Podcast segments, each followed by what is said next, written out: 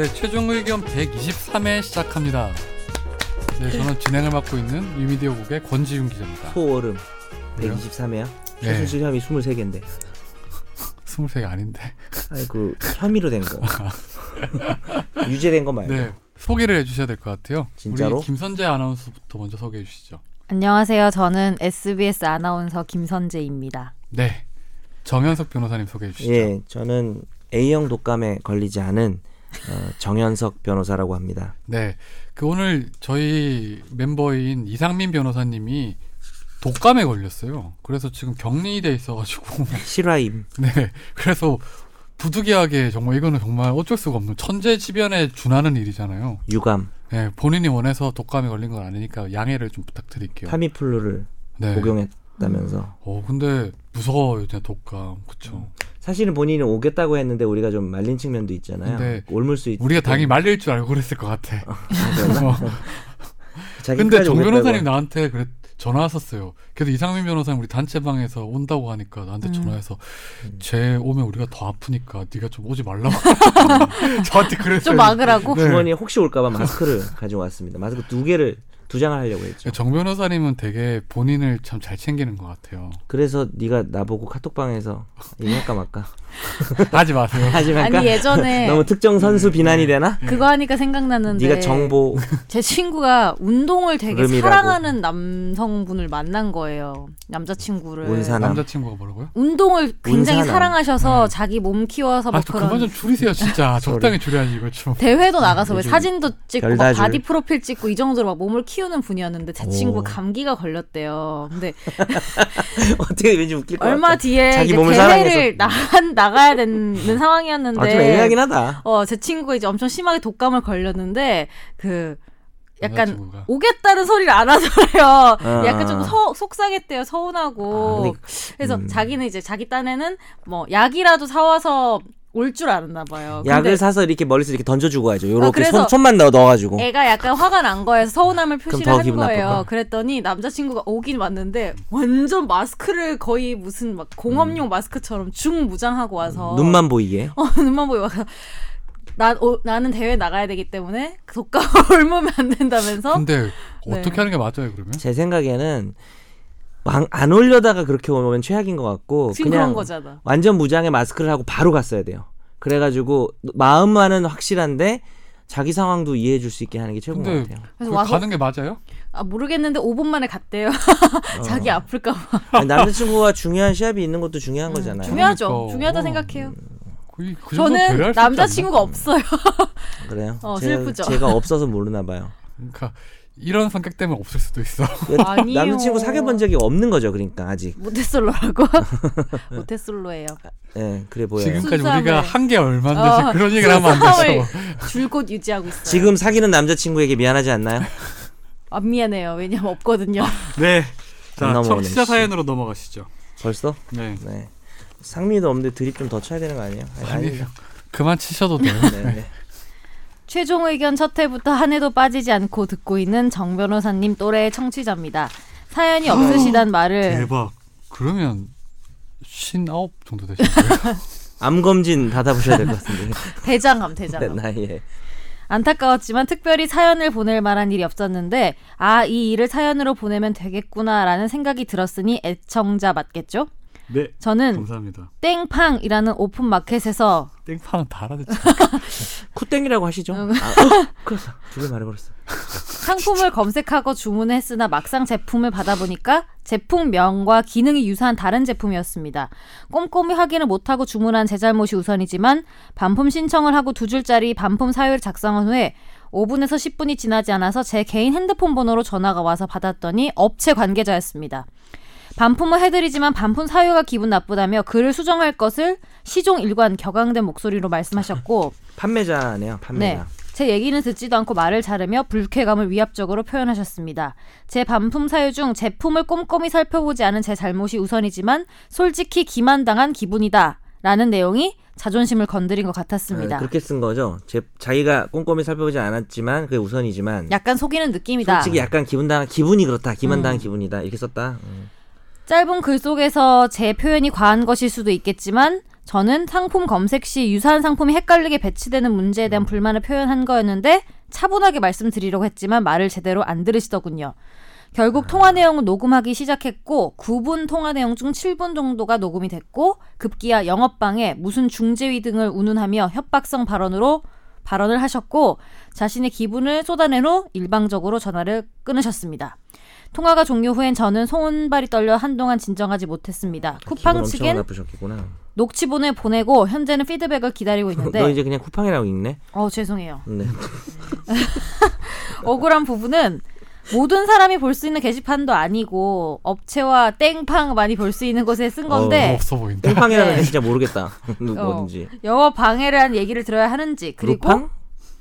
아, 앙팡 앙팡 넌 월급 앙팡? 마음이 앙팡. 넌 월급 루팡. 뭐 이래 이거 뭐야?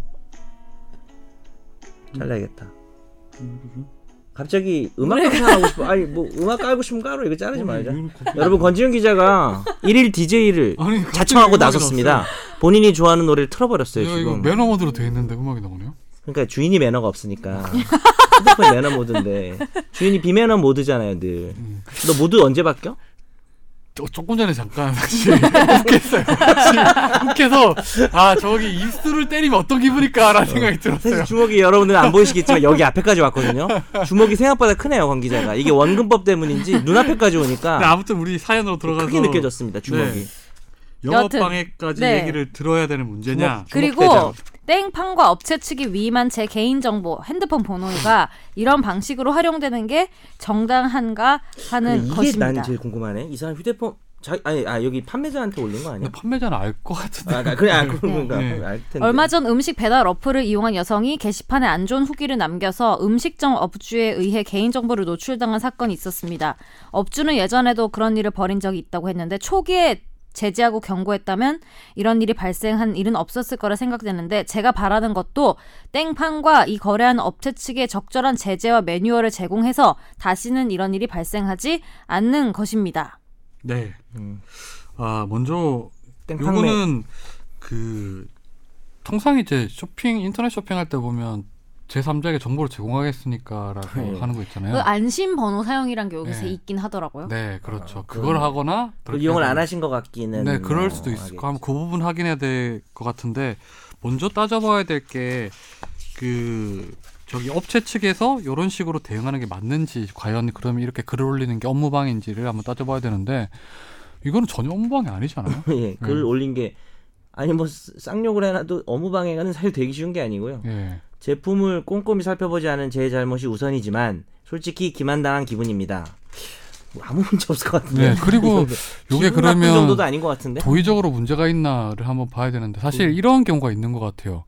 그 상품 같은 거 설명할 때 보면 진품 사진을 걸어놓고 밑에다가 보면 은근 스리슬쩍 뭐 유사품이라고 써 있는 경우 있잖아요. 근데 이게 아, 이런 인터넷 쇼핑 초기에 그런 문제가 많아가지고 그건 정말 기만적이지. 예. 음. 그런 예를 들어서 유사품일 때는 아예 그 사진을 못 쓰게 하거나 왜냐하면 그 사진에 대해 저작권이 있기 때문에 음. 뭐 예전 어디 출연했던 사람이 했던 것과 비슷한 이런 식으로 되거나 사진 자체를 못 걸게 하고 그리고 이제 두 번째로 이제 그 유사품이라는 그 내용을 아주 크게 명시를 하도록 그쵸. 예 바뀌었거든요. 두 가지 관점이죠. 원래 원래 상품의 어떤 주인 주인에 대해서 저작권 문제가 있고 두 번째 소비자한테 어떤 혼란을 초래하는 네. 거니까. 음. 근데 이게 예를 들어서 전에 우리가 했던 저 홈플러스 같은 경우에 경품 음. 같은 거 뭐 1mm로 뭐 써놓고 이제 그, 그런 거랑 비슷한 거 아닐까요? 그거랑 맥락은 닿겠네요. 네. 그것도 너무 눈에 안 보이겠어. 근데 음. 우리는 사실 이 판매자 상품 상품이 뭔지도 모르잖아요. 지금 우리가. 그 너무 궁금해요. 무슨 상품인지 알려주세요. 갑자기 유사품이면 어. 뭐가 있을까요? 나이키 운동화 그 나이키 운동 유사품 유사품은 그런 건 아니겠죠. 예. 라이키 아니야 라이키? 라이키 라이키 라이키 나 운동화인데. 주제가가 있어. 아 나 저거 할 줄 알았어 나도 어. 나도 진짜 약간 내가 좋아하는 트와이스를 그렇게 모독하지 마세요. 나이스 하는 것보다 낫잖아. 네. 맨날 라이키는 나이스를 생각해 사람들이. 근데 나이스는 실제 있었어요. 저 근데 때. 요즘에 나이키 이런 거 아닌 것 같고 무슨 되게 엄청 무슨 최고급 어떤 브랜드를 비슷하게 만든 뭐 그런 거 아닐까? 에어프라이어 아닐까? 에어프라이어인데 진짜 공기만 지나가고. 나도 근데 프라이가 안 땡팡에서 사셨다는 거 봐서 약간 생활용품 쪽일 것 같아 음. 예를 들면은 비싼 뭐 토스터기인데 그거 비스무리하게 아니면 생긴 거. 다이땡 땅이 다 타. 다이땡 청소기 이런 거 아닐까요? 그러니까 아 그런 다이소 그런- 청소기.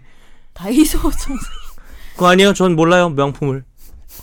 너 되게 청소기로 비싼 거 많이 하나 보다. 연석이 형의 어떤 얼굴을 한번 빨아보고 싶어요. 그렇게 한 적 몇 번 있잖아. 비슷한 행동을 한 적 있잖아. 너 말로만 원하는 것처럼. 네, 아무튼 요거는 그러면 이제 이 개인정보 같은 경우는 예를 들어서 이제 그런 식으로 안심번호가 없거나 음. 제3자 에게 정보 제공에 그쵸. 그런 게 없을 경우에 네. 만약에 음. 넘어간 거라면 업체 측에 그건 어떻게 될까요? 뭐 안심번호를 본인이 안 썼다면 뭐 가령 등신번호나 죄송합니다. 뭐 하여튼 안심번호 안 썼다면 이런 부분은 뭐야뭐 손짓으로 날 죽이라 그래 선지한테. 네, 고개를 떨궜어. 시선을 거두고. 지금 우리 인턴은 지금 죽으려 그래요. 근데 웃다가 우리 짜증내다가. 여기 인턴이 영- 정 변호사님의 개그를 되게 좋아하는 것 같아요. 항상 웃더라고요. 보통 젊은 여성들이 좋아해요. 20대 초반의 여성이 주요 타겟인 것 같아요. 맞아요. 제가 가끔씩 우리 청취자 중에는 없어요. 제 자리가 여기가 한 명. 그- 인턴. 여기서 이제 진행을 보는 자리니까 여기 인턴 PD 반 항상 보이거든요. 보이잖아요. 근데 예. 인턴들이 항상 반응이 달라요.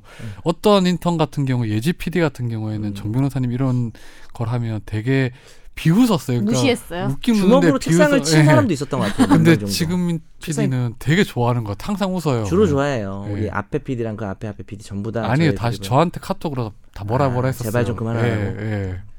아무튼 예. 그분들께 제가 사과 카톡을 보낼 기회를 좀. 아무튼 요거는 그 네. 만일에 이런 게 없었다면 이게 개인정보 유출 이런 걸로 어떻게 좀 본인이 이제 이거에 대해서는 동의가 되어 있기 때문에 네. 판매자한테는 번호나 이런 게 알려질 수밖에 없을 거라서 어 그러니까 지금 말씀하시는 것처럼 이런 반품 사유를 남겼다고 해서 쿠팡이 뭐 아이고 쿠팡이 하면 안 되죠 미안해요 별팡이 어어 이 사람 그랬어 그러면 알려줘야지 뭐 알려준다니 관리가 소홀하고 그런 문제가 아니라 이미 동의가 된 부분이 아닌가 싶어요 안심번호를 만약 동의 안 됐다면 그건 문제일 거 아니에요. 동의 안 됐다면 문제가 되겠죠. 네. 근데 동의가 다 약관에 동의를 하도록 돼 있기 음. 때문에 동의를 하셨을 것 같긴 해요. 그래서 그 부분은 그렇긴 한데 근본적으로 이 반품 사유가 1도 문제될 것이 없다. 아, 네. 이 정도도 못 쓰면 어떡해요. 그런데 이 문제의 본질은 어디냐면 이 전화를 한 업체 측에서 정말 싸가지 없이 말을 한 것 같아요. 요거를 녹음을 해는 게 잘하신 것 같아요. 네, 어, 그건 녹음 좋은데요. 파일 올려놓으면 되지 않을까요? 어디? 아, 이미 보냈대요. 어. 땡팡에 보내서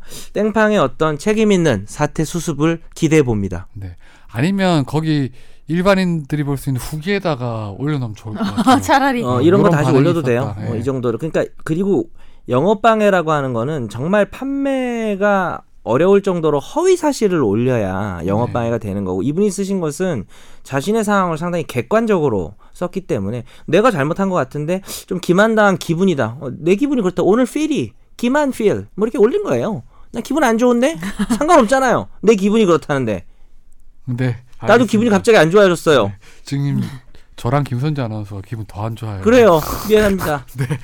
다음 사연으로 넘어갈까요? 상당히 기분 파시네요. 아 진짜 오늘 오늘 유독 뭐 아, 상민이가 집에서 없어서 무슨 일이 있었어요? 왜. 그러세요? 저요? 예. 저 오늘 머리가 잘 만져져 있지 않나요? 밤샜어요? 예, 밤을 새고 두 시간을 자고 나와서 근데 야정 변호사님은- 모니콜 아무도 안 해주더라. 나나 부탁했는데. 누가 해줬을 줄. 나 그것보다 더 늦게 해줬을 일었어. 저는 누가 누구라도 안 해주길 바랐어요. 매번 이렇게 하니까 해주면 안 돼요. 저도 자고 매번 있었어요, 아니야. 그때. 모니콜 부탁한 거 여태까지 123회 하면서 세 번도 안 돼요. 아니거든요. 없 없어요. 내가 저- 형한테 전화한 것만 해도 더 많아요 그건 아침에. 아니야. 모닝콜이 아니야. 그건 그냥 콜. 내가 너한테 야 한 잔 할래? 네, 콜? 예. 그런 콜이었어요. 제 어머니가 작은 섹시콜. 아버지의 건물의 소유주로 되어 있으십니다. 정말 20년 열악하다. 가까이 됐는데 어머니는 그래서 저의 건강보험으로 못 들어오시고 7순이 넘으셔서 매월 40만 원의 건강보험료를 내고 계십니다. 어머니가 이 건물에 찾아가서 세입자에게 물어보니 매월 200만 원이 넘는 월세를 내고 있다고 했습니다.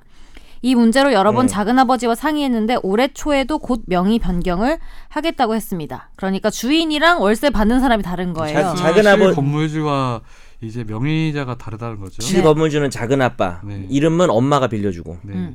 어머니는 만약 이번에도 작은 아버지께서 명의 변경을 안 하시면 건물 세입자에게 그 월세를 어머니 통장으로 입금하라고 하고 싶다고 하십니다. 법적으로 어떻게 처리하면 될지 어, 문의드립니다. 그러니까 어머니는 내 건 아니지만 그렇게 명의 변경을 안 할 거면 그럼 내 거란 말이냐? 그럼 월세를 나에게 넣어라 이렇게 하겠다고. 그렇죠. 생각하신 뭐 거네요. 건강보험료나 이런 것 때문에 뭐 여러 가지 문제가 생겨서 그런 것 같은데 네. 실제로 이제 보니까 연세도 이제 7순이 넘으셨으니까 보니까 이제 그러니까. 명의만 빌려줬는데 추정컨대 아마 작은 아버지가 여러 가지 여러 개의 건물이 있다 보니 네. 뭐 세금 문제로 뭐 그렇게 한 거 아닌가라는 생각도 음. 들어요. 네. 네. 작은 아버지 좀 마음도 작은 아버지인 것 같네요. 내가 요새 제가 평창 올림픽 때문에 근무가 너무 많아요. 새벽부터. 그래서 웃어줄 수가 없어. 저는 정 변호사님을 작게 만들고 싶어요. 어디 압축기에 넣어가지고. 저 어차피 좀 작아요. 더 작아지면 안 돼요. 이거 웃겼다. 이거 웃겼다. 야, 날 비하해야 웃긴 거야. 자기 비하가 원래 세상에 제일 이것들아. 웃겨요. 이것들이 정말 네 아무튼 네 요거는 어떻게 하면 될까요 그러면? 전 마음이 큽니다. 아 알겠어 알겠어. 네, 네. 어 원래 이게 상민이가 있으면은 이렇게 주고받고 하면서 한 명이 제도를 소리를 하는데 내가 헛소리를 해버리면 이게 그냥 길을 잃어버리네요. 왜냐하면은 그 변호사의 역할을 되게 오랜만에 해보는 거야 지금 방송에서. 저 지금 약간 연극하는 느낌이 네, 들어요. 네, 네 아무튼. 얘기해 주시죠 이거는요. 예. 가장 간단한 방법은 부동산 실권리자 명의 등기에 관한 법률에 보면 자기 것임에도 불구하고 남에게 맡긴 사람을 명의 신탁자라 부르고요. 이름을 빌려서 이름을 대준 사람을 명의 수탁자. 그러니까 어머님이 이 사연에서는 명의 수탁자가 되는데 어, 명의 수탁자도 사실 처벌 규정이 좀 있긴 한데 그렇죠. 어, 좀 처벌 규정도 약하고 특히 명의 신탁자는 처벌도 좀 꽤 될 뿐만 아니라 과징금이나 이행강제금 같은 것들이 있어요. 네. 그래서 이 자꾸 이렇게 명의를 나한, 어, 나한테로 남겨놓고 안 가져가면 어, 이렇게 실명법상의 어떤 신고하겠다 네. 이런 식으로 압박하는 수단이 일단은 제일 좋아 보입니다. 예. 음, 과징금이랑도 꽤 나오거든요. 이 부동산 금액이 어느 정도인지 모르겠지만 그래서 명의 변경을 강제하는 방법이 뭐 내용 증명을 보낸다든지 뭐 만약에 어머님이 처벌도 거의 안 되겠지만 처벌된다 하더라도 근데 사실 어. 그동안 명의 신탁 관련해서 이렇게 실명 거래하자는 것 때문에 뭐 처벌했을 때 수탁자 같은 경우에 예를 들어서 뭐 그쵸. 엄청 자기 명의 많이 빌려주거나 아니면 노골적으로 그지. 한 음. 사람이 아니면 처벌을 안 당했어요. 그렇죠. 예. 네. 신탁자가 주로 예, 그렇죠. 어, 예. 게다가 내용 증명을 쓰는 거예요. 지금 네. 20년 되셨는데 네. 약간 뻥으로 음. 이런 거 알려주면 안 된다. 하여튼 내가 정말 오랜 세월 계속해서 어, 뻥도 아닌 것 같아. 명의를 가져가라 했는데 왜 이렇게 안 가져가냐 이렇게 좀 남겨놓으면 네. 물론 그 말을 뭐 100% 믿을 수는 없겠지만 어, 수탁자 입장에서는 이 상황을 자꾸 벗어나려고 했는데 신탁자 계속 게을리한 거잖아요. 네. 그래서 신탁자 책임이 좀 커집니다. 음. 그런 식으로 돼야 될 것 같고요. 어, 그렇다고 해서 작은 아버지 아버지가 이걸 안 하셔서 어, 건물 세입자한테 월세를 어머니가 받는 것은 이제 기발하기는 하나 예, 법적인 그건 전혀 없다. 음. 어머님이 소유자가 아니기 때문에 그럼 해도 돼요? 뭘요? 어떤 걸? 해도 되는 거 아니에요? 200만 원 받는 거? 아니 안 근데 돼, 안 돼. 이게- 근거 전혀 없다고. 이게 실소유주가 건물주가 다른 사람인 이상 어. 받기는 어렵죠. 어, 예. 그리고 이제 가장 중요한 건 네. 뭘까요? 이 월세를 내야 될 상대방을 결정하는 데 있어서 가장 중요한 건 소유자보다도 더 중요한 것은 임대차 계약서죠. 음. 임대차 계약을 임대인이 집주인이 아니어도 임대차 계약도 되거든요. 그렇기 때문에 임대차 계약서상 당연히 임대인이 작은 아버지로 돼 있을 음. 거기 때문에 저는 아마 임대인은 어머니 이름 돼 있고 계좌가 그 그럴 작은 수도 있어요. 아버지가 예. 돼 있을 거예요. 그럴 수도 요즘에 있어요. 예. 했다면 아마 그럴 거예요. 요즘에 예. 어머- 어머님 네. 뭐 명의로 한 지 오래됐으니까 편의상 그럴 그러면은 수가 어머님이 있는데 몰래 가가지고 약간 계약서를 다시 어, 계좌번호를 바꿔서. 저는 충분히 가능할 것 같아요. 어. 근데 안 돼요. 200만 왜냐하면. 이거는 그러니까 이런 문제가 있어요. 계약서에 명의를 어머니로 했다 그래도 그거는 편의상 이렇게 한 거고 이 부동산 소유자가 작은 아버지란 사실은 안 바뀌어요. 원칙은. 만일에 그냥 음. 뭐 어머님이 그렇게 했다 하더라도 뭐 소송을 안 내는 이상 작은 아버지가 소송을 안 내는 이상 뭐 어떻게 하겠어요? 소송이 문제가 아니라 횡령이 될 수가 있어요. 이게 좀 형사상 문제도 될 지금 이게 있어서 사실 형사상 문제로 가게 되면 작은 아버지 입장에서는 조세 포탈도 되고 그렇죠. 장난 아닐 거예요. 네, 그렇긴 하죠. 형사 그- 문제로 비하 안 뭐가 되는 나은지 전제하에 그, 그러나 그러나 어머님이 어, 이 200을 슈킹하는 것은 어, 권하지 않는다 변호사로서 이건 정말 아닌 것 같아요. 네. 이건 아니고 어, 다른 식으로 대처를 하시기 바랍니다. 사실 지금 뭐 예를 법으로 따지면 법을 법으로 적용하기 시작하면 작은 아버지가 너무 불리해요. 작은 아버지도 불리한데 조세 포탈 20년 하면 깨게 될 거거든요. 근데- 이게 참- 그런데 월 200씩 슈킹하는 것도 법으로 정말 문제가 돼요. 이것도 어머님이 나이 칠순에 지금 잘 슬기로운- 비교해 보시고 어, 결정하세요. 슬기로운 감방 생활 하실 수도 없고 안 됩니다. 네. 슈킹하지 마세요. 다음 사연은 네. 넘어갈까요? 안녕하세요. 저는 미국 LA 근처 다이아몬드 바라는 도시에 살고 있는 오, 36살 이런 데가 남자입니다. 음. 치기공사고요. 라디오를 들으며 일할 수 있는 직업이라 다이아몬드 바 가봤어요? 아니요. 저 캘리포니아를 안 가봤어요. 아 LA가 캘리포니아에 있어요? 예. 아 저 그건 알아요. 그 캘리포니아 쪽에 그거 있잖아요. 미국을- 아, 미국 자주 가보셨나요? 아니요. 자주 가보지 않았는데 그 정도는 알지 네. 않나요? LA가 뭐에 미국 얼, 얼마나 가봤는데요? 어, 너 근데 물어본 질문 자체가 너무 험블했어. 한 번. 미국 얼마나 가보셨어요? 이게 약간 얼마까지 알아보고 아니, 오셨어요? 약간 뭐 이런 느낌이야. 저 같은 사람이 있을 수 있죠. 어, 아니 한 근데 같은. 질문이라도 어, 미국 좀 자주 you know 정 my- 변호사님 미국 가보셨어요? I know 오 진짜요? you know what I'm saying? 그거 없으면 되게 없어 보인다. 난 내가 뭔 말인지 몰라. 너 혹시 아냐 그 뜻이에요. 의정부 출신 같아요. 네. 동두천. 부대찌개 엄청 좋- 지금 동두천 비하하셨네요. 아니요. 어 존슨탕 먹고 싶다. 그러니까요. 어, 아무튼 예. 네. 부대찌개 너무 먹고 싶다. 미국에 살고 있어서 한국에서? 일어나는 법적인 문제는 특별히 관계가 없는지라 딱히 보낼 만한 일이 없었습니다.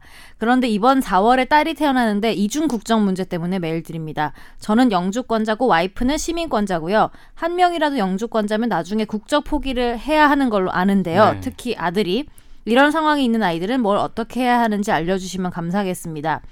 아직 한국 영사관에 혼인신고 이런 것도 안 하고 미국 혼인신고만 했고 1년 반쯤 후엔 아이를 데리고 한국에 다녀올 생각을 하고 있는데 어, 그때까지 신고를 안 하고 있다가 한국에 가서 모두 해결할 수 있는지 벌금은 없는지 또 미국에 살고 있는 영주권자들이 알고 있으면 도움이 될 만한 법적인 혜택 같은 건 있는지 알려주세요. 없을 것 같긴 하지만요. 한국 방문 시 조심해야 할 것들 이런 구- 거요. 저는 저는 군필이고 예비군은 끝났습니다. 마지막으로 정현석 형님 변호사님의 코딱지 화딱지 드립이 너무 무시당하고 지나간 것 같아서요. 뭐예요? 코딱지 왔다. 얼마나 무시를 당했으면 기억을 못 합니까? 아니 하도 더러운 나도 처음. 드립을 아, 많이 아 해가지고. 근데 제가 제가 지나가는 말로 마이크에 대고 해가지고 다들 못 들었어요. 뭐였죠? 네가 내 코에 코딱지인 것 같다고 지난 방송인가 그래가지고 뭐 코딱지인 것 같다고? 내 코에 이게 뭐가 묻었는데 네. 아, 코딱지 좀 떼시죠라고 되게 무례하게 얘기했었잖아. 아니 그 기억 어린 안 놈이 나는데. 싸가지 없이 그 사건 때 지난번 모욕 야, 한 사건 때 번은 법원을 가야 될 것 같아요. 정 변호사님이랑 같이 한번 가야 될 것 같아요. 우리 가정법원부터 가자. 혹시 네가 친자일 수도 있어. 내가 널 인지해줄게. 네가 나보다 어리잖아. 저는 정 변호사님 같은 아빠 둔 적 없어요. 네 말대로 내가 59이면 충분히 아빠가 될 나이는 되는 것 같은데. 아무튼 예, 예. 정말 코딱지 화딱지네. 네. 일단 설명을 해주시죠. 예. 제가요? 네. 변호사가 저밖에 없군요. 상민아, 나 이거 잘 모르는데 전화 연결 안 됩니까? 아 예, 일단 예, 얘기하시죠. 예. 일단은 그 근데 이분이 아들이 있나요? 지금 4월에 딸이 태어나는데 특히 아들. 하나인 것 같아요. 근데 이제 아들도 와 날 계획인가 봐 멋지다 상남자네요. 어쨌든 무슨 얘기입니까 이게? 그 뭐 아들 난다고 상남자 그게 어디 있어요? 아니, 여자 딸 나면 상여자라고 하려고 그랬어요. 아무튼 얘기하세요. 예. 어 저기 뭡니까 만 20세 이전에 네. 이중 국적이 된 사람은 우리 네. 국적법상 네. 만 22세가 되기 전에 어 외국 국적을 선택하기 위해서 이제 국적을 이탈할 수 있어요. 그게 그 반드시 해야 되는 그렇죠. 선택을 해야 되겠죠. 그래서 근데 이게 아들 딸 상관없이 다 적용이 되는 거죠? 그렇죠. 원래는 네. 똑같이 그렇습니다. 네. 다만 남자는 18세가 되는 해, 그러니까 만 18세 되는 해의 개생일이 아니고 무조건 3월 31일까지 네. 뭐 국적 이탈을 하고 그 이후는 이제 병역을 피하거나 면제받지 않고서는 국적 이탈할 수 없다 이렇게 돼 있어요 법이. 그래서 왜냐하면 그 예전에 뭐 유모 가수로 네. 이 세상에 너의 그 사람 말고도 것- 많죠. 예. 네, 그 네. 사람 말고도 많죠. 그게 이제 시초가 돼서 네. 어 이제 국적을. 어 국적을 이렇게 좀 뭡니까 그 병역을 기피하는데 네, 네. 어 하는 게 아니냐라는 의혹들에 대한 게 문제가 되고 이제 유, 유승준이 그래서 국적법 개정하게 된 맞아요. 이유가 됐어요. 예, 예. 어, 그때. 당시 유명했죠. 예. 예, 그래서 뭐 유승준 문제는 한번 또 그러면 논의해볼 만도 18세 한데. 전에 예를 들어서 국적 포기를 안 하면 어떻게 되는 거예요? 그러면은 병역 병역 면, 면제나 국, 병역 피를 무조건 해야 돼. 안 하고는 우리나라 국적 이탈을 못 해요. 아예 음. 무조건 해야 돼요. 지가 아무리 외국 그러면 이제 한국에. 못 들어오겠네요. 예를 들어 그러면요. 또 그때처럼 아니 예를 들어서 18세 전에 국적 이탈 안 해가지고 이제 음, 어 한국 국적하고 미국 국적을 다 갖고 있는 거예요. 음. 그럴 경우에 그러면 그 30세 됐을 때는 그러면 그러면 미국 국적만 선택을 못 해요? 그러니까 우리나라 국적을 이탈을 못 하는 거죠. 이탈을 못 하는 거고 병역을 안 했기 때문에 음. 네. 병역을 해야만 그러니까 병역을 기피하고 있는 거죠. 지금 30세까지 본인은. 음, 음. 그러니까 병역 기피를 해야 우리나라 국적에서 나갈 수가 있는 거죠. 어... 그러니까 병역의 의무를 면할 수가 없단 말이야 한마디로 음. 얘기하면. 그러면은 만약에 내가 자진해서 군대를 갔다 오면은 뭐 주- 이중 국적으로 할 수 있는 거예요? 아무 상관없죠. 어. 그러니까 뭐 아, 이중 국적을 하는 게 아니 아니 병 우리 아니 군대 갔다 와서 음, 음. 우리나라 국적을 이탈할 수 있다고요. 아. 어, 이탈하고 외국 국적을 아. 선택할 수가 원래는 국적 선택의 자유가 있잖아요. 네. 물론 이제 요건만 자기가 그쪽 그 나라 국적을 취득한 건 자기 문제고 그래서 이중 국적이 될 수가 있잖아요. 어, 뭐 미성년자 때 되는 경우가 이제 문제가 되는 거겠죠 주로. 그랬을 때 아, 우리나라 국적 포기하는 건 사람 자유예요. 근데 그렇죠. 이제 그게 이제 병역 기피 목적으로 보인다면 어 그런 것들을 좀 엄하게 규제하겠다는 건데 실은 병역 문제가 우리나라에서 가장 남성이라면 좀 중요하고 예민한 문제이고 유승준은 막 본인이 군대 뭐 어쩌고 뭐 이러면서 좀 홍보대사하고 그런 모습들이 좀 실망을 준 거는 분명하긴 한데 네. 어뭐 여러 가지 논란이 있어요. 나중에 한번 다뤄보고 싶기도 한데 네. 그러니까 국적 선택의 자유가 있다면 병역이 우리나라 국적에 결부된 의무잖아요. 네, 병원데 병역 의무 자체가 또 헌법에 명시된 사안이니까 명시된 상황인데 상호 충돌되는 측면이 있죠. 예. 근데 본인이 국적을 이탈하 충돌된 측면이 있는데 네. 국적을 이탈하면 이탈의 자유가 있으면 우리나라 국민이 아닐 자유가 있는 네, 거잖아요. 그렇죠. 그럼 사실 병역 의무가 없는 거예요, 사실은. 그렇죠. 그래서 그게 그렇게 쉬운 문제는 아닌 것 같아요. 맞아요. 저도 사실 음. 병역이라는 게 한국 음. 국민이라면 당연히 해야 헌법에. 써 있으니까 가는 거지. 꼭 이렇게 저는 제도는 병역 제도 바뀌어야 된다고 봐요. 이렇게 개인적으로. 발목 잡는 붙잡아 두는 거잖아요. 너이 네. 자식. 근데 뭐 우리가 저도 사실은 단순- 그냥 뭐 가니까 갔어요. 다들 가고 그러니까 뭐 쉽- 안 가면 안 되니까. 예. 쉽게 얘기하면은 네. 18세가 뭐 넘든 뭐 하든 내가 군대를 가기 싫은 것이 음. 다른 나라 국적을 취득할 이유가 되는 것이 절대로 권하거나 뭐 바람직하다고 말할 수는 없는데 국적 이탈의 자유를 인정했다면 그 부분의 자유도 있는 게 아닌가라는 생각도 좀 들어요. 예민해서 그거는 다음에 네, 한번 여기까지 하겠습니다. 집중 탐구 주제로 해보죠. 네. 오늘 청취자 사연은 여기서 마무리하고요. 저희 네. 메일 주소를 소개해 주시죠. 저희 최종 의견 메일 주소는요. final f i n a l 골뱅이 sbs.co.kr입니다. 네, 많은 질문과 사연 보내주십시오. 네, 오늘 집중 탐구 주제는 최순실 재판이 아니고 최순실 재판으로 본 박근혜 전 대통령의 선거 결과가 어떻게 될지 한번 아, 예측을 해보. 그거였어요? 네. 어, 미안해요. 최순실 재판까지만 보고 왔어요. 아, 근데 어차피 아 잘 안 보시잖아요. 시리야, 넌 내 맘 아니? 순. 그게 뭐예요, 근데? 아이폰 실인데 순실이가 나와서 순실이 이렇게 하죠. 아, 나 아이폰 안 써가지고 저도 안 쓰지만 알잖아요. 넌 미국도 안 가봐서 모르고 아이폰도 안 써도 지금 모르고. 미국 안 가. 저 아, 가봤어요, 나 옛날에 한번. 저 어디요? 어린 놈이 저 괌도 가보고요. 아 미국령 그 미국도 전에 어. 갔다 왔어요. 2년 전에 처음으로. 아 미국 괌 미국 아니 미국 자체를. 미국 어디요? 괌 안 괌. 저기 아, 나 이름 까먹었다 거기. 갔다 왔는데 네네네 어디 아, 거기 워싱턴이요. 뉴올리언스 북옥 아. 하와이 아니에요? 북오카 되게 무시하는 게 있어요. 강남 사람이라고 지금 지방 사람이라고 무시한 거죠. 아니 북옥 하와이라는 말해서 어떻게? 야 너 되게 창의력 대장이다. 아니 너 북옥, 학습지 북옥 뭐 했냐, 하와이가 어렸을 때? 학습지 제뭐 했어? 고향이랑 되게 가깝거든요. 아? 오 대박 소오름. 창원이랑 되게 가까웠어요. 아 북옥 하와이가 네 일단 최순실 이 최순실 씨가 박근혜 전 대통령이랑 같이 공범으로 기소돼서 원래 같이 재판 같이 재판을. 받고 네. 있었던 있었는데 박근혜 전, 대, 전, 전 대통령이 거부. 재판 거부를 했죠. 나 이거 못함. 네, 그래가지고 유감 이제 이러면서. 분리가 되면서 최순실 씨 선고가 선고가, 먼저. 먼저. 나왔습니다. 그래서 그게 지금 격차가 시차가 생겨버린 거죠. 네, 그래서 최순실 일단 재판 결과를 먼저 설명을 해줬으면 좋겠는데, 아니 이거 그 여기 혐의 구- 넘버링 한 게 너무 많아.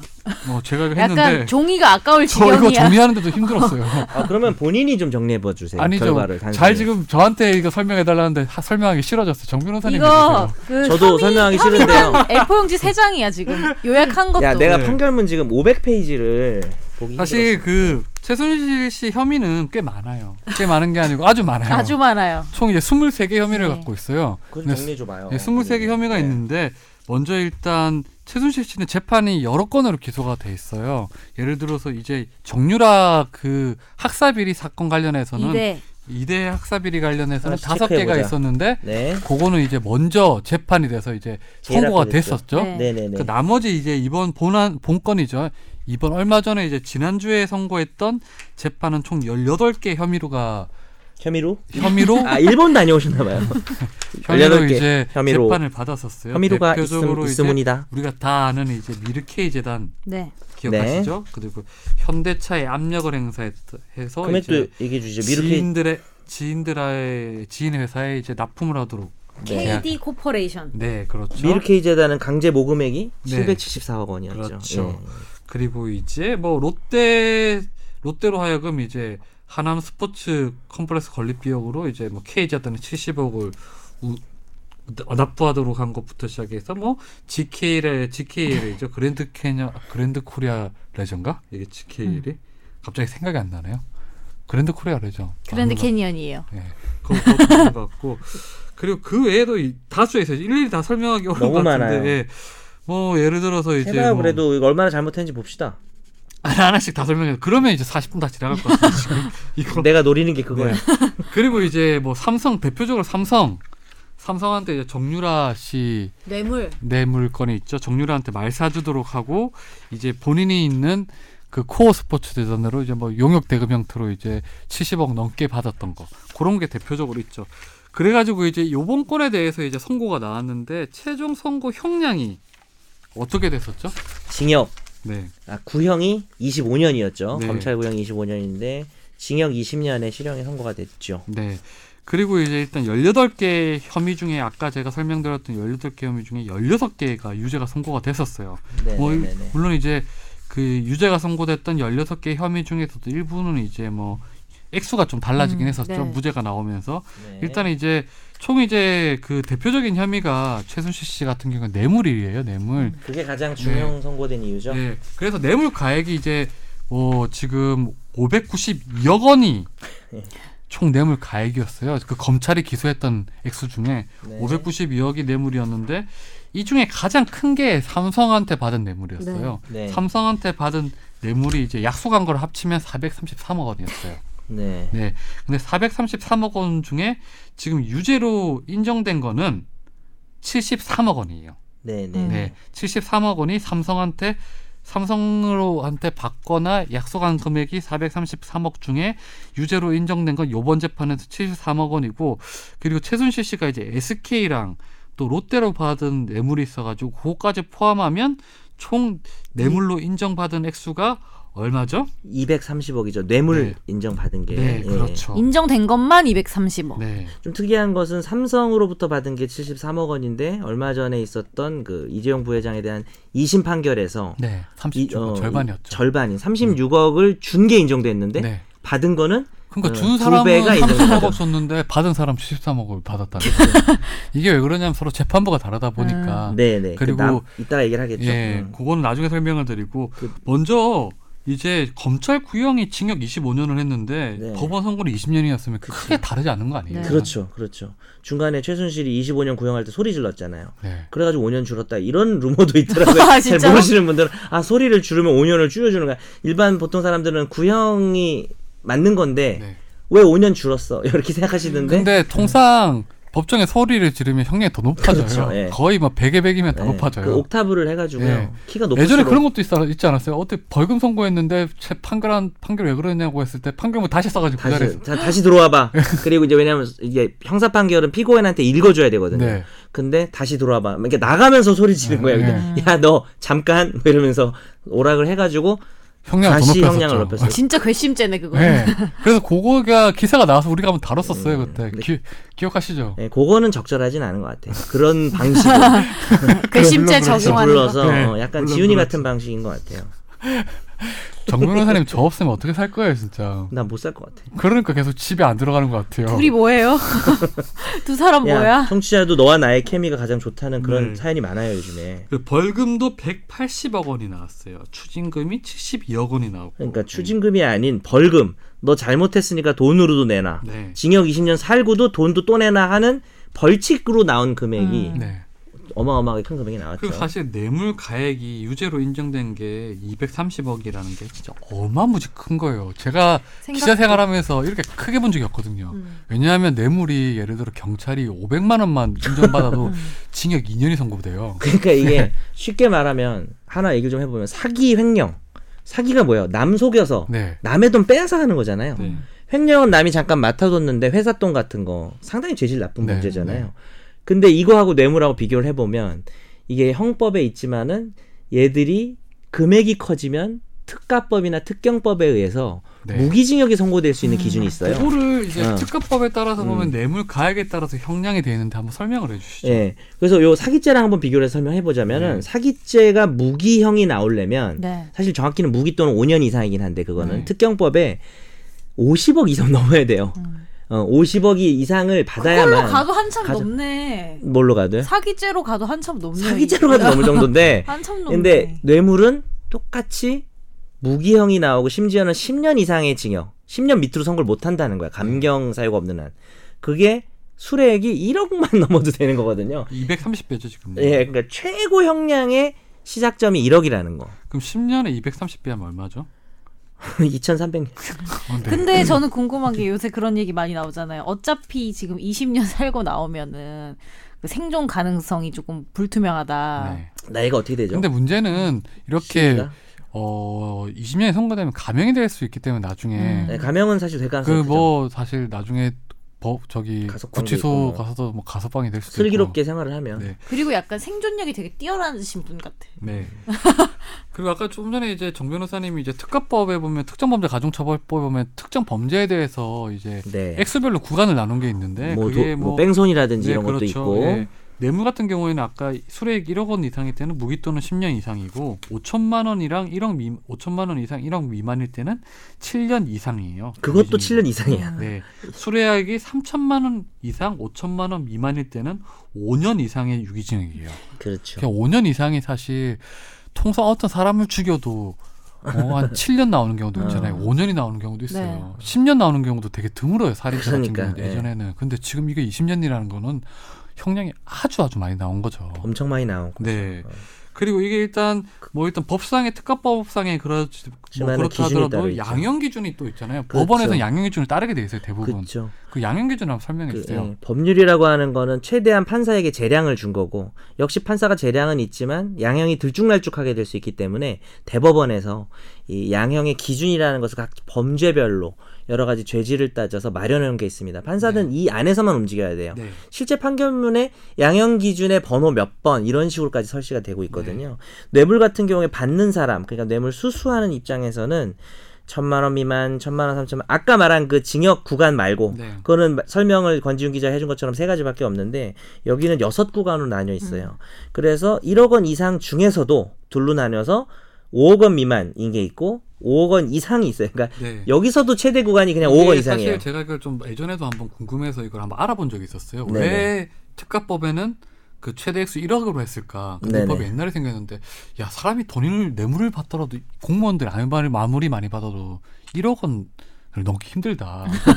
왜냐하면 통상 5천만 원 많이 받아도 5천만 원 안일하게. 생각했는데. 예. 근데 고위 공무원은 1억 이상 받죠. 근데 1억 이상을 받는데 이게 뇌물로 1억을 받는 경우는 이렇게 극히 드물다는 그러니까. 거죠. 음. 그래서 1억 정도로 해놓으면 되겠다는데 이게 시간이 지나고 이제 경제 경제 너무 높아지고 하다 커졌어. 보니까 화폐 가치도 또 성향이 네. 있겠죠. 이게 요즘 5만 원짜리로 주니까. 어, 그러니까 이게 기타 500병에 들어가잖아요. 특가법도 이제 구간이 좀더 느릴 필요가 있는 것 음. 같아요. 이게. 그럴 얘기도 나올 네. 것 같아요. 지금 한번 230억 한번 때려줬기 때문에 왜냐하면 이게 230억하고 1억 이상이는 230배 차이가 있잖아요. 어, 대한민국이 더 나쁜 나라가 될 것을 예상해서 네. 앞으로도 이런 일이 있을 그래서 거예요. 100억에서 한번 구간을 끊어줘야 될것 아. 같아요. 50억하고 100억에서 어, 한번 50억 100억에서. 네. 50억 100억 근데 사실 근데- 100억이랑 아니, 200억도 근데 엄청 차이가 커요. 그 드물 것 같긴 해요. 그 50억 100억 받는 일이 어. 사실은 이, 이런 일이 없어야죠. 없을 거고. 일어난 이상 한 번 일이 일어나면 또 다시 일어나기는 어려운 일이 아니거든요. 그게 더 쉽거든요. 그게. 음. 그래서 한번 너 구간을 눈빛, 눈빛 이 좀 다르다. 너 본인이 좀 200억 노리는- 한번. 어, 250억 한 번 도전하는 내가 거 아니에요? 250억 해도 나는 뇌물이 안 돼요.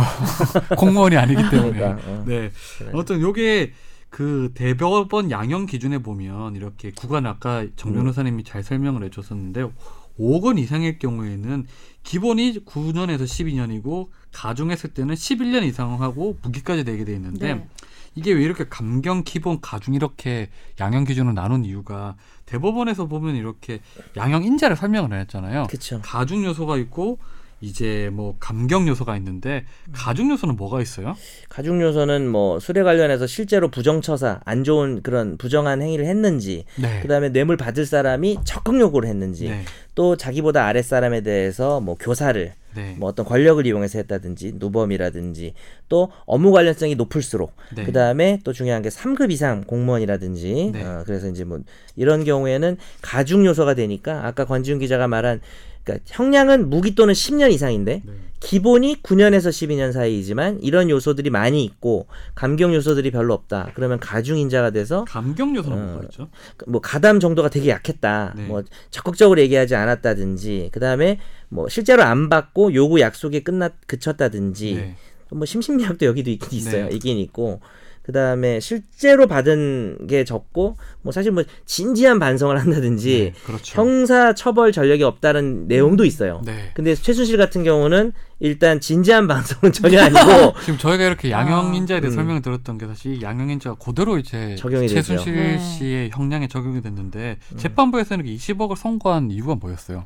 뭐 여러 가지 이유들이 있긴 했는데 일단은 대통령 언급이 나와요. 네. 그러니까 왜냐하면 대통령과 같이 했다는 게 되게 중요한 거죠. 국정원란을 왜냐하면 일으켰기 최순실 때문에. 씨가 뇌물로 처벌을 받으려면 공무원이 껴있어야지 되잖아요. 그렇죠. 아 네. 그렇죠. 근데 그 공무원이 다른 사람이 아니고. 상급 이상이 아니에요. 네, 상급 이상이 아니고 상급 이상을 결정하는데 사람이죠. 예. 네. 대통령이라서 뭐 이런 식으로 돼 있긴 해요.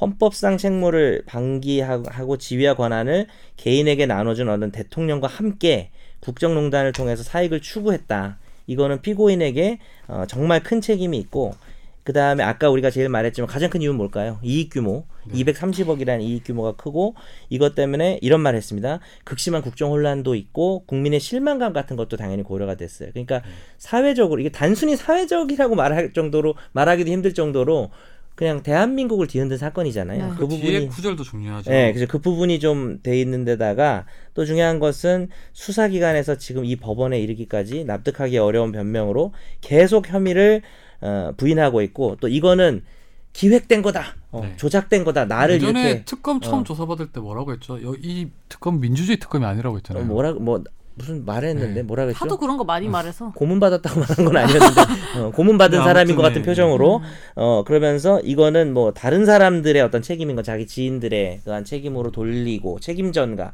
이런 부분들이 불리했고요 유리한 사정도 있었다 일단 어 94년도에 벌금형 한 번 받은 거 말고 뭐 형사처벌 전력이 없다든지 사실 이건 유리한 아니 그냥 적어놓은 것 같아요. 제가 보기엔 아, 적- 기계적으로. 아니, 근데 정가는 꼭 적어야 되니까 아. 그러니까 롯데 70억은 반환됐고 뭐 SK는 뇌물 요구만 했고 네. 그다음에 포스코 강요한 그 펜싱 팀이 실제로 창단이 안 됐고 네. 뭐 여러 가지 뭐 포레카 강요도 미수에 그쳤다 이런 부분들이 감경 요소지만 가중 이거는 요소에 뭐 비하면 너무나 미미한 사실 어, 지금 이게 예. 국정농단의 어떤 처음과 끝이 최순실 씨라고 하잖아요. 네. 그리고 그런 게 어떤 가장 가중처벌되는데 요소로 작용했고 두 번째로 이제 반성 이게 사실은 좀 되게 컸다고 해요. 중요하죠. 너무 난동 노골적이었어요. 부리고. 예. 음. 통상 이제 피고인들 같은 경우 피의자 신분 때 그러니까 검찰 조사를 받을 때는 막 검찰에 항의도 하고 하는데 어. 재판에만 들어가면 상당히 법원에 대해 존중을 많이 표시해요. 보통 왜냐하면 자신의 어떤 생사 여탈권을 최종 결정하는 게 법원이기 때문에 네. 아무리 고위공직자더라도 법원 판사 앞에서는 그러지 않은데 이 최순실 씨는 거의 뭐 그냥 망나니 수준이었잖아요. 아니, 예. 근데 더군다나 저는 어, 금액으로 봤을 때나 태도로 봤을 때나 배포가 진짜 큰 사람인 것 배포 배포 배포 금지해야 되는 거 아니에요? 아니 약간 그러니까 나도 애, 너무 애매한 무단- 무단 단어인데 배포 그? 대체할 수 있는 단어가 잘 생각이 안 저는 나는데 이거는 변호인의 잘못 어. 아주 크다고 봐요. 근데 말릴 수가 없는 상황이었을 수 있어요. 거의 이종 이, 이 사람이 오락가락하는 뭐. 모습을 음. 보면 의뢰인들 중에는 말을 안 멀청 안 들어요 정말 말 그렇게 해도 네. 말을 쳐 안 듣는 사람들이 가끔 있어요. 네. 그래서 이 사람 정말 더럽게 말을 안 듣는 게 아닌가라는 생각도 들어요. 음. 그리고 이게 아까 말씀 잘하셨지만 수사기관에서 내가 부인한 거- 이제 가장 많이 받는 질문 중에 하나가 수사기관에서 조사받을 때 부인을 하면 나중에 불리해지냐.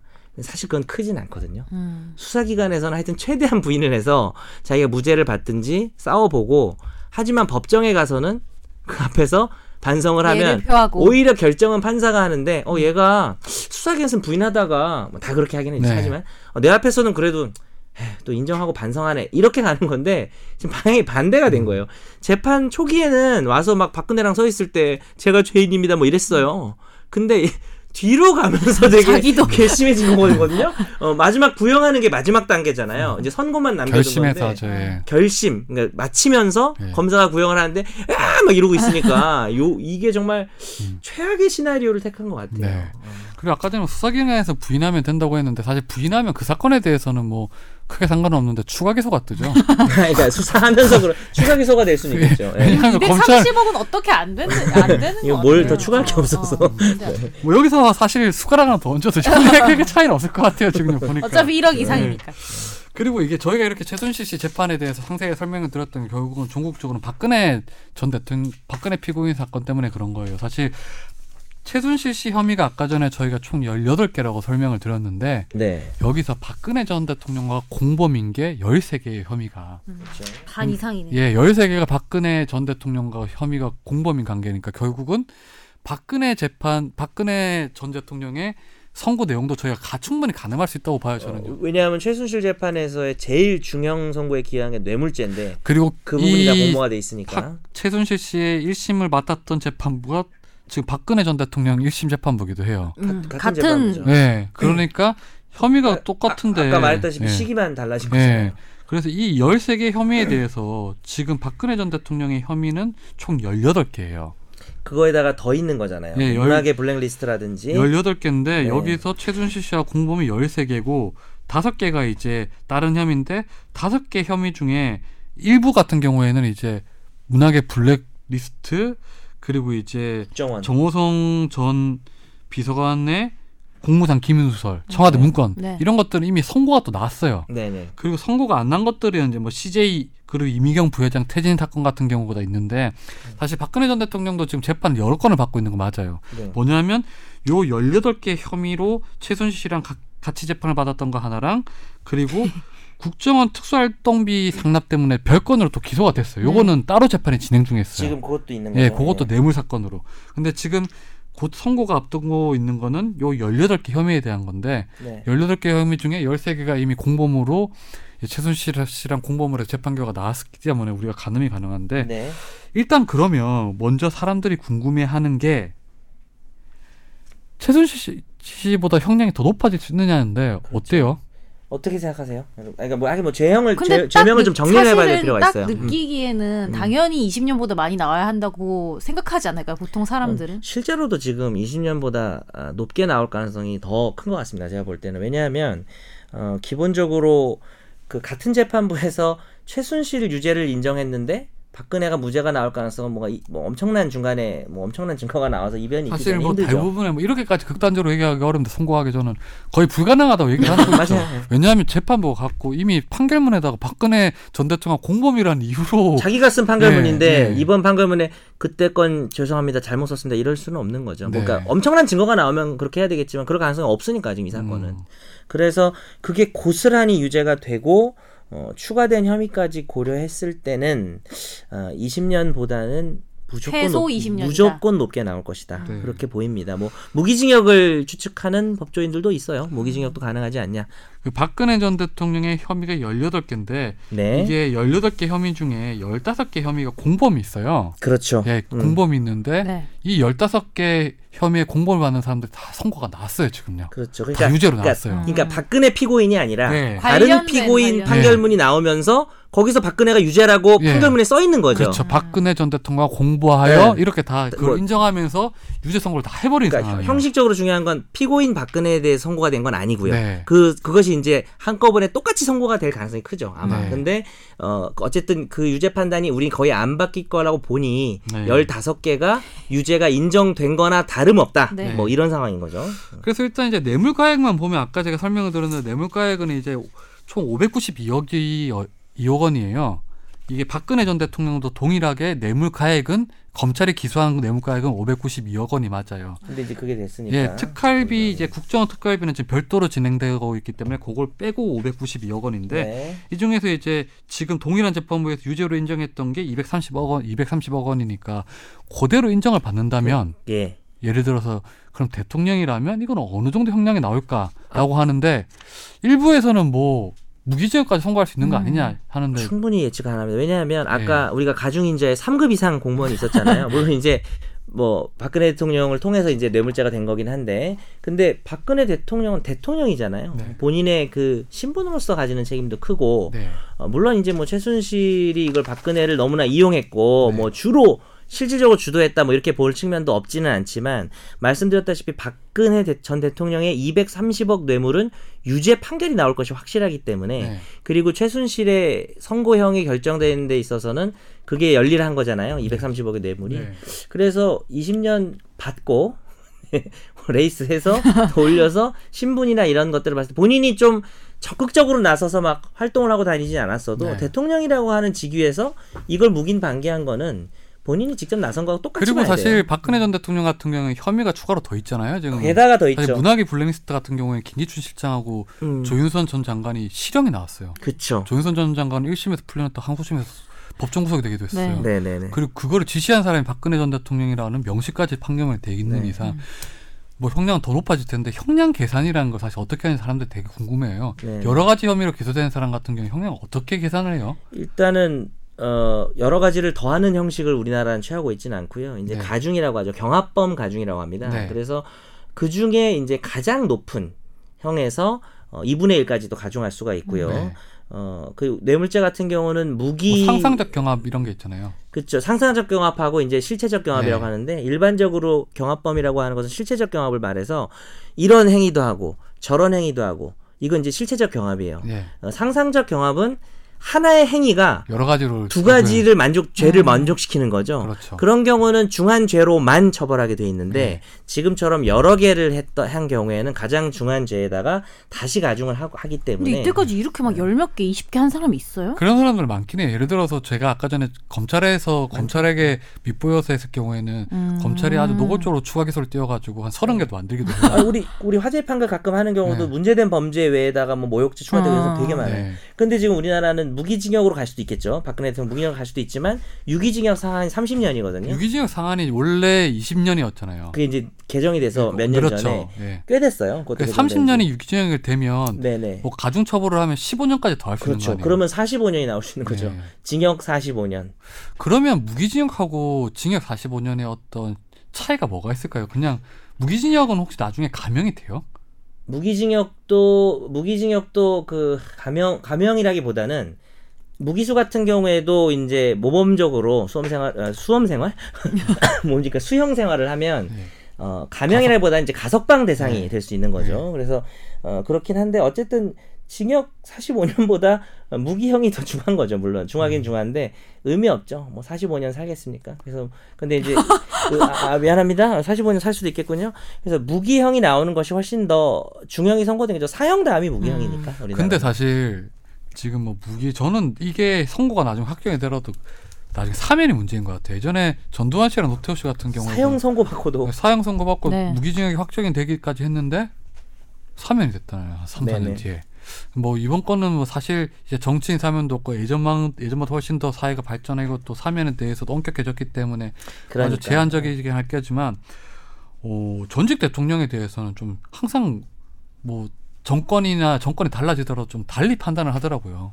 그래서 그게 좀 걱정이긴 한데 네. 그건 사회의 일이고 아직- 사회 통합 네. 차원에서 뭐 이렇게 네. 보통 하죠. 음, 좀- 박근혜 전 대통령 같은 경우에는 공무원 중에서 대빵이고 또 네. 국정농단의 처음과 끝이 최순실 씨라고 했다 하더라도 사실은 누가 뭐라 해도 박근혜 전 대통령이 중심이잖아요. 그건 네, 부인할 네, 수 없는 사실이니까 형량이 보다 높아질 거고 이- 뭐 지금 가천재판부에서 하는 이상 유죄가 선고될 게 거의 아주 매우 가능성이 높은 상황에서 네네. 형량은 징역 우리 정 변호사님 말씀대로 유기징역 상한인 45년까지 나올 수 있다고 보시는 거예요 그러면요? 아 저는 무기징역이 나올 수 있다고 봅니다. 아 정말요? 네네. 저는 사실 뇌물로 무기징역 가는 걸 네. 역대 본 적이 없기 때문에 근데 역, 이 금액도 역대 분이잖아요. 그렇죠, 그렇죠. 이런 혐의 이렇게 많은 혐의와 가벼운 법제가 거의 없어요. 네. 사실 이게 국가 기밀 유출하고 있는데. 예, 박근혜 전 대통령 혐의 18개가 개별적으로 하나하나씩 보더라도 엄청나게 중한 죄긴 해요. 그래서 예. 예. 그래서 이게 엄격하게 처벌을 하는데 어떤 검사는 어떤 검사 이런 얘기도 했어요. 이게 사실 별건을 교도소했으면 훨씬 더 많은 형량이 선고됐을 거라면서 음. 이게 뭉탱이로 좀 들어가 놓으니까 오히려 예. 근데 이제 우리나라는 그런 건 있어요. 별건으로 돼 있어도 그 검사가 무슨 의미로 그렇게 말했는지 모르겠는데. 예를 들어 이런 거잖아요. 음.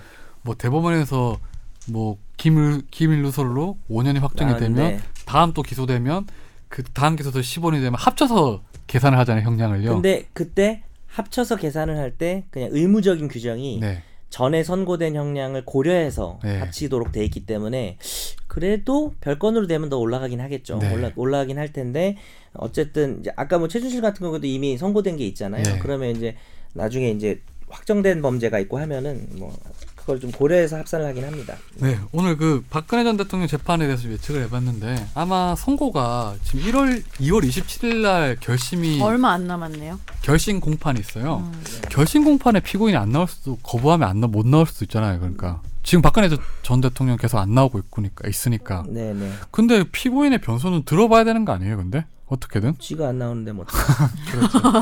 통상 이제 네. 그 결심 있고 난 다음에 늦으면 아. 한달 뒤에 선고를 하니까 제가 말을 그렇게 하긴 했는데 나와서 피고인 뭐 마지막으로 할 말 있어요. 그랬을 때 안 할 수도 있거든요. 네. 그러니까 뭐 안 나온다는 건 안 하겠다는. 거니까. 어. 예. 그러면 선고가 3월 할 말은 두 글자. 말이나 유감. 이렇게 있을 것 같은데 봄이 오면 그때 되면 또 알겠군요. 최종 이제 어떻게 네. 선고될지 알 수가 있겠죠. 지금 최순실 판결문을 재판부가 성실하게 쓰느라고 500페이지거든요. 판결문이 고생을 해놓은 게 있기 때문에 빨리 쓸 거예요. 어, 박근혜 판결문 선고가 control C control V 예, 알겠죠. 예, 오래 걸릴 것 같지 않아요. 그래서 그냥 3월에 선고될 가능성이 큰 것 같습니다. 오늘 방송 여기서 마무리하겠습니다. 안녕히 계세요. 네.